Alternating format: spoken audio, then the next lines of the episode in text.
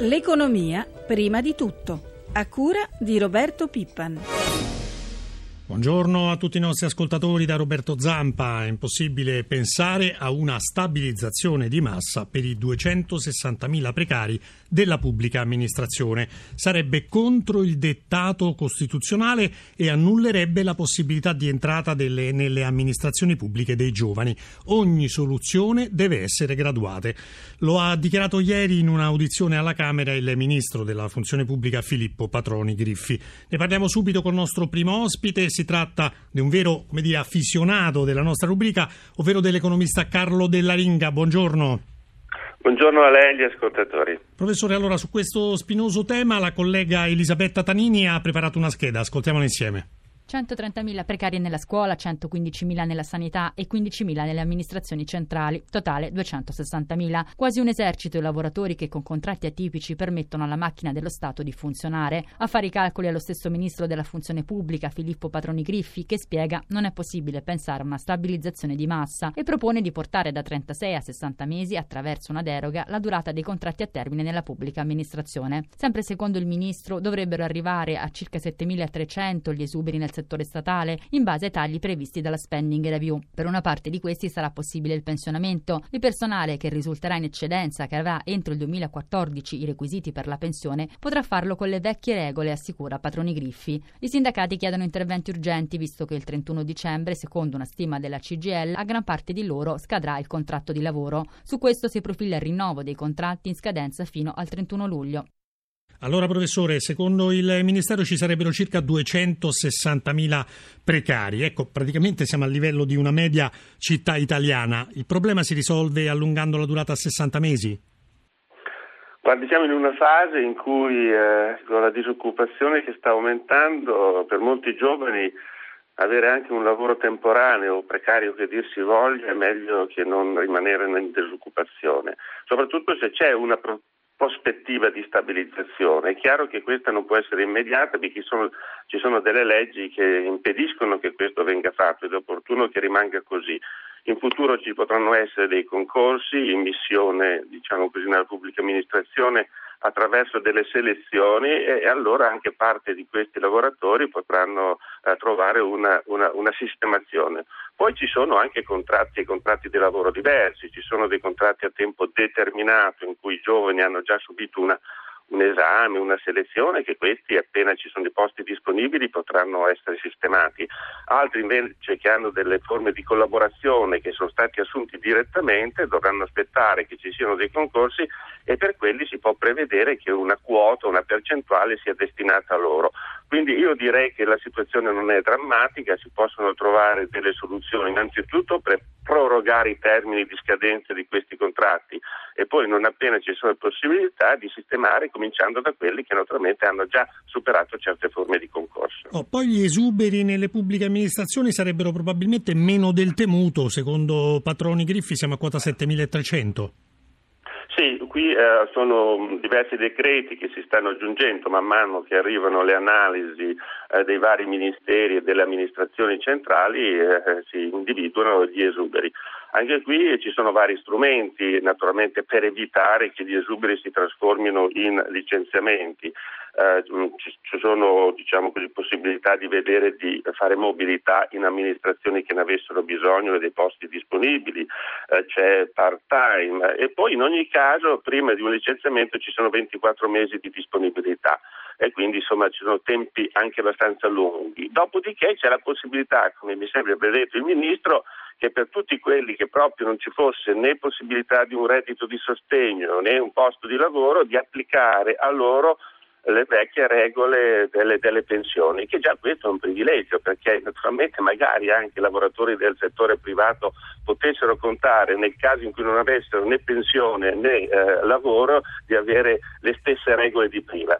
Però insomma questo è uno strumento utilizzato per rendere più agevole eh, l'applicazione di quella spending review che deve portare dei risparmi effettivi nella pubblica amministrazione. Staremo a vedere. Ieri intanto Federmeccanica, FIM Cisl e Wilm hanno siglato il nuovo contratto nazionale dei metalmeccanici per gli anni 2013, 14 e 15. L'aumento salariale è di 130 euro nel triennio, ma per la seconda volta consecutiva non ha aderito la FIOM CGL. Ecco professore, facciamoci spiegare i dettagli di questo contratto da chi materialmente ha guidato la delegazione degli imprenditori. Abbiamo in linea Roberto Santarelli, direttore generale di Federmeccanica. Buongiorno. Buongiorno. Allora, direttore, ecco, ci spieghi quali sono le novità del contratto. Beh, è un contratto fortemente innovativo dal nostro punto di vista perché per la prima volta introduce elementi importanti di flessibilità e di, di recupero di, di efficienza aziendale che sono i requisiti ovviamente per incrementare la produttività di cui le nostre imprese hanno tanto bisogno. L'aumento salariale che lei ha citato costituisce in un contesto economico così difficile uno, uno sforzo notevole da parte delle imprese, ma eh, riteniamo che questo possa essere appunto ben combinato con gli incrementi di produttività che il contratto oggi forse consente. Oh, eh, chiariamo subito le cose. 130 euro di cui ho parlato vengono dalla, eh, dal primo livello del contratto, poi qualche cosina in più potrebbe arrivare col secondo livello. Ma noi abbiamo un sistema contrattuale fondato su due livelli, c'è un contratto nazionale che eroga eh, dei minimi, definisce l'aumento dei minimi tabellari e poi c'è una contrattazione in sede aziendale eh, che attraverso premi di risultato variabili può ovviamente eh, integrare il trattamento retributivo. Qua forse c'è una cosa in più da dire che in questo accordo eh, si introduce anche qui per la prima volta una regola di gestione flessibile anche degli aumenti del contratto nazionale, perché c'è la possibilità di spostare fino a 12 mesi la decorrenza della seconda e della terza tranche del contratto, quindi quella del 2014 e del 2015 e questo in funzione di specifiche esigenze aziendali, in situazioni di crisi, di start-up e comunque eh, anche eh, per accordi che possono migliorare, specifici che possono migliorare mm, la produttività in coerenza con l'accordo ecco. firmato dalle confederazioni a Palazzo Chigi recentemente. Ma rapidamente eh, per, per, chiudere Santarelli, alla fine con questo contratto gli operai ci guadagnano o ci perdono? Ma sicuramente hanno un aumento salariale, mi pare mm, considerevole data la situazione del settore hanno alcuni altri elementi migliorativi come il trattamento di malattia, come maggior flessibilità nella gestione degli orari individuali, secondo regole concordate, quindi a mio avviso ci guadagnano gli operai, ma ovviamente ci devono guadagnare anche le imprese, quindi è un punto di scambio, noi l'abbiamo definito il più alto livello, il più alto punto di equilibrio possibile nelle condizioni date, nello scambio tra esigenze dei lavoratori e esigenze delle imprese. Allora ringraziamo Roberto Santarelli di Federmeccanica e passiamo naturalmente dall'altra parte della barricata, ovvero dalla parte di chi il contratto non l'ha firmato. In linea c'è Giorgio Airaudo, segretario nazionale della Fiomma CGL. Buongiorno. Buongiorno a lei. Allora, prima domanda semplice semplice, segretario, perché non avete firmato il nuovo contratto? Bah, intanto perché non ci hanno fatto partecipare al tavolo delle trattative per queste ragioni ieri abbiamo depositato una causa al Tribunale di Roma che punta a dimostrare come si dice, il danno che è stato portato a noi e a quella gran parte dei lavoratori metalmeccanici. Noi siamo convinti di rappresentare la ma- grande maggioranza del lavoro metalmeccanico, quindi un contratto che noi non riconosciamo. Nella migliore delle ipotesi hanno firmato un contratto con una minoranza della rappresentanza dei lavori metalmeccanici. Ecco, ma dov'è questo danno per i lavoratori? Beh, il danno per i lavoratori è che i lavoratori hanno, sono, hanno, l'obbligo a dare più straordinario, circa 80 ore, hanno l'obbligo a dare più flessibilità, altre 80 ore, tutto questo senza particolare incremento ma a comando, quindi non si potrà contrattare in azienda eventuali scambi con occupazione per consolidare precarietà o per avere integrazioni sull'areale ulteriori. E tutto questo in cambio di 130 euro lordi al quinto livello che al terzo livello che è gran parte dell'addensamento della categoria sono 100 euro lordi in tre anni che possono diventare come vi ha detto il direttore di Federmeccanica anche quattro anni in particolari situazioni di crisi gran parte del settore in crisi. Noi pensiamo che Federmeccanica avrebbe fatto meglio a non approfittare della crisi per costruire dei vantaggi che non può usare, straordinari turni in una situazione in cui il settore è compromesso dalla crisi. Avremmo dovuto lavorare insieme per impedire la chiusura delle aziende e per eh, impedire i licenziamenti perché temiamo che il settore sia esposto a questa crisi. Purtroppo Raudo, mi permetta anche di fare però una, la classica, se vogliamo, domanda cattiva. Ecco, l'impressione è che la vostra assenza, per la verità un po' ormai da tutti i tavoli, in realtà indebolisca soprattutto i lavoratori. Ecco, gli altri sindacati, i sindacati dicono che i rinnovi si discutono, magari poi si litiga, ma alla fine si firma. No, ma guardi, intanto in questo caso noi non, stato, non siamo stati ammessi al tavolo. Eh, quindi c'è un problema diverso, non è che non ci siamo andati, non ci hanno voluti. Il secondo, tant'è che ripeto, andremo in tribunale.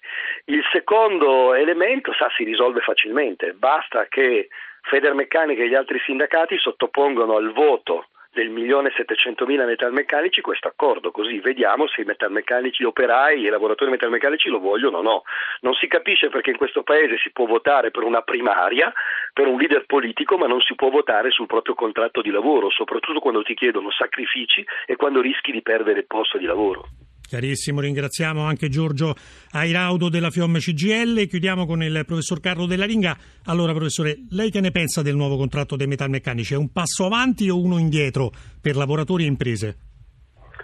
La parte cosiddetta economica, cioè gli aumenti retributivi, a me sembra che siano in linea con quello che è stato fatto in altri contratti, e cioè quell'equilibrio fra le esigenze delle imprese che sono in crisi e quindi hanno bisogno di, insomma, di contenere i costi ma anche le famiglie che sono tartassate, eh, disoccupazione crescente, redditi familiari che diminuiscono e quindi anche le famiglie hanno bisogno di reddito, quindi queste 130 euro secondo me rappresentano un buon equilibrio. Poi c'è l'altra parte che è invece in parte è vero un'applicazione del recente accordo sulla produttività e quindi ha qualche elemento innovativo, come le parti, tutte le, le, le associazioni imprenditoriali i sindacati tutti tranne CGL avevano detto che bisognava fare. Qui il problema è effettivamente della SIOM eh, nel caso specifico, ma che deriva dal fatto che la CGL non ha firmato per l'accordo sulla produttività. Ecco, questo è il punto uh, cruciale. Secondo me questo punto, eh, sentendo anche le parole prima di Araudo, si risolve risolvendo il problema della rappresentatività. C'è un impegno da parte di tutti di, di, di applicare questo accordo sulla base del quale eh, chi ha più del 5% delle tessere o dei voti può andare ai tavoli e si faccia questa cosa qui, visto che tutti sono d'accordo, il più presto possibile si fa. Si Forse per il bene sia dei lavoratori che delle imprese. Eh? Ma certamente, perché anche le imprese poi quando si tratta di gestire questi contratti senza appunto nel caso delle metalmeccanici alla fine ci vanno a rimettere. Nel, nel principale Grazie professore. Eh, eh, è chiaro che le stesse imprese non hanno piacere a firmare contratti di questo tipo. Ringraziamo il professor eh, Carlo Della Ringa a cui auguriamo un'ottima giornata. Chiudiamo come al solito con i mercati finanziari, ci colleghiamo con la nostra redazione di Milano. Marzio Quaglino, buongiorno. Buongiorno. Come stanno andando stamane le borse asiatiche? Diciamo in ordine sparso, anche se prevale il segno più, resta un po' la preoccupazione per la situazione negli Stati Uniti, per evitare il cosiddetto precipizio fiscale. Eh, per quello che riguarda le borse, l'indice Nikkei di Tokyo ha chiuso in progresso dello 0,81%, l'Anseng di Hong Kong è ancora aperto, guadagna lo 0,10%. Ieri tutto sommato seduta abbastanza interlocutoria. Sì, con eh, negli Stati Uniti Dow Jones positivo più 0,64%, Nasdaq invece in calo dello 0,77%, in Europa indici per lo più positivi con qualche decimale di punto di progresso per Londra, Parigi e Francoforte, Milano ha invece chiuso in calo dello 0,54% per effetto anche dell'asta dei titoli di Stato in Spagna non andata benissimo. Previsioni per l'apertura in Europa? Eh, I futures sugli indici sono in leggero rialzo in una giornata dove si attende la riunione riunione della BCE, non tanto per i tassi quanto per il punto della situazione sull'andamento dell'economia europea. Grazie Quaglino, la nostra rubrica economica finisce qui. Ringraziamo Francesca Librandi per l'assistenza al programma. La linea torna a prima di tutto. Una buona giornata. Da Roberto Zampa.